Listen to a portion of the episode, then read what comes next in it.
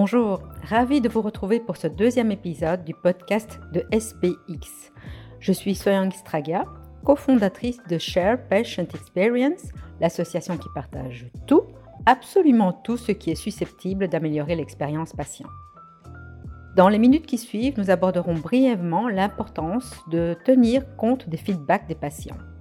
Pourquoi ils donnent leur avis, ce que ça engendre chez le professionnel et quels bénéfices en retirer de part et d'autre.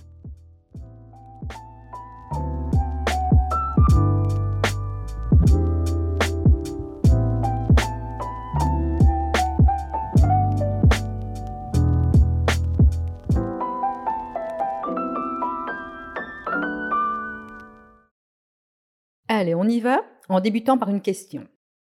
Le feedback que l'on nous donne est-il vraiment un cadeau? Les gourous du management ne jurent que par ça. Il paraîtrait que savoir donner et recevoir un feedback représenterait une des clés majeures de la performance dans les organisations. Un feedback structuré, clair, permettrait l'ajustement entre les professionnels. De plus, celui qui reçoit le feedback devrait se sentir privilégié car ce serait le signe qu'il est digne d'intérêt. Mais au fait, Qu'en est-il du feedback donné par le patient? Le feedback positif reste ma foi toujours agréable à entendre, mais le feedback négatif semble plus compliqué à encaisser. Il est vrai que le professionnel a le sentiment que ses compétences sont remises en question ou qu'il fait partie d'une organisation qui n'est pas à la hauteur des attentes.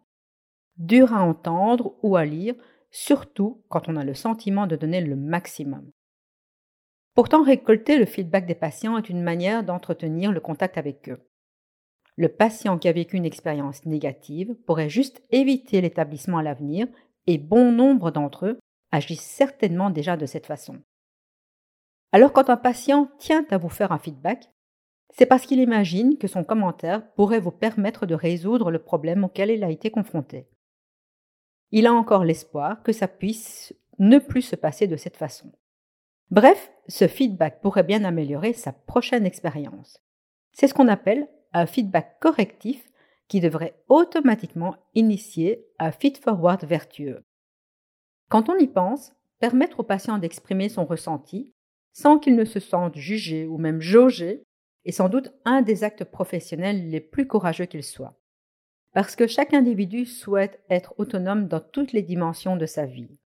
Mais lorsque la maladie pointe le bout de son nez, cette autonomie est momentanément diminuée et dans certains cas, diminuer de façon permanente. Donc le patient se retrouve dans une situation qui l'entrave dans sa capacité à faire valoir son droit avec la même intensité qu'une personne valide. On peut dire qu'il éprouve une difficulté majorée à contrôler sa vie, et plus la pathologie est considérée grave, plus la dépendance du patient vis-à-vis du corps soignant se développe intensément, et plus son autonomie est remise en question.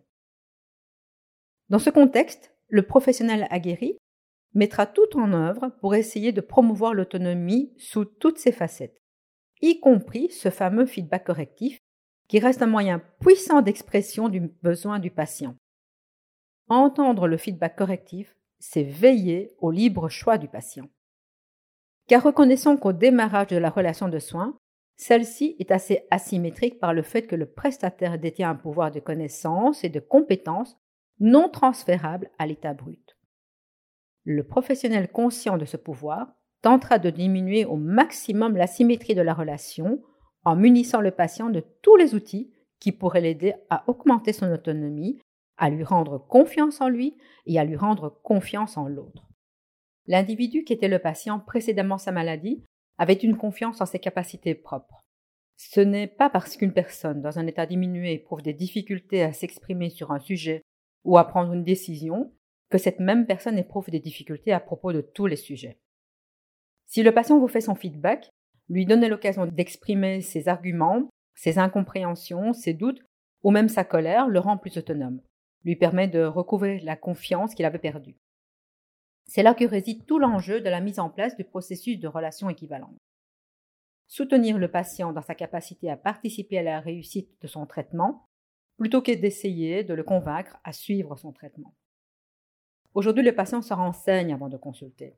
Le patient angoissé tente par tous les moyens d'obtenir des réponses rapides. Et au XXIe siècle, l'Internet est une source. Une démarche enrichissante serait sans doute de demander au patient qui consulte ce qu'il sait déjà sur sa pathologie. C'est une façon ouverte d'entamer une discussion d'individu à individu. De plus, le soignant, même s'il est très expérimenté, ne connaît pas tout sur tout et peut également apprendre de ce que le patient peut transmettre.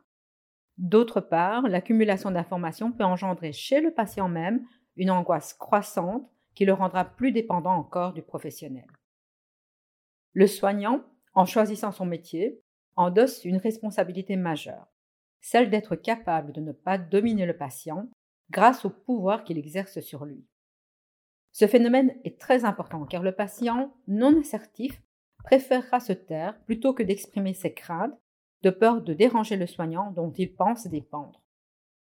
Certains patients, quant à eux, se maintiennent dans une relation unilatérale où le médecin dirige seul du diagnostic au traitement car ils se sentent plus confortables dans ce contexte. Mais à part cette minorité, tous les autres espèrent une relation bilatérale de compassion, d'acceptation, de confiance. Cette démarche plutôt collaborative nécessite des compétences de part et d'autre. Être capable de franchise, donner un avis pertinent, laisser parler l'autre, se mettre dans une position d'écoute active, autant d'attitudes qui ne sont pas toujours innées. La responsabilité sanitaire passe par la formation et l'accompagnement de ceux qui sont concernés, c'est-à-dire les patients et les prestataires de soins. L'autonomisation permet aux patients de prendre une place plus importante dans les organisations, place qui lui est dédiée depuis le début, la place centrale. Il n'est plus envisageable de décider sans lui. Le pouvoir lui revient et il nous invite à aller à sa rencontre à travers un spectre bien plus large que sa seule pathologie.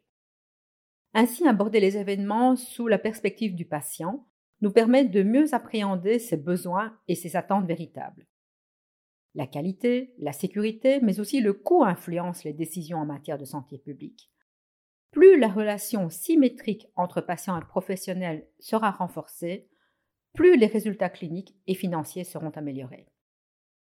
L'idéal serait de réduire au maximum l'écart entre ce que l'institution de soins souhaite délivrer à ses patients et ce que le patient attendait réellement de recevoir. Alors non, le feedback n'est pas un cadeau, mais plutôt un outil de communication puissant, encore trop souvent mal perçu dans nos organisations.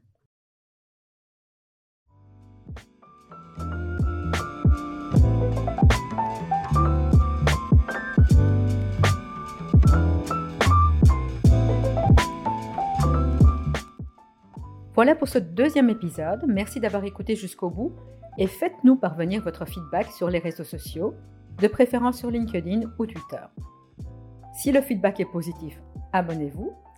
Et s'il est correctif, abonnez-vous aussi pour vous rendre compte si nous nous améliorons ou non dans le temps. Enfin, je profite que vous soyez encore là avec moi pour vous signaler que SPX organise sa deuxième édition de formation online. Plusieurs formateurs se relaient pour partager avec vous les outils de mise en action de l'expérience patient dans les services de santé. Un peu de théorie, mais surtout beaucoup de pragmatisme.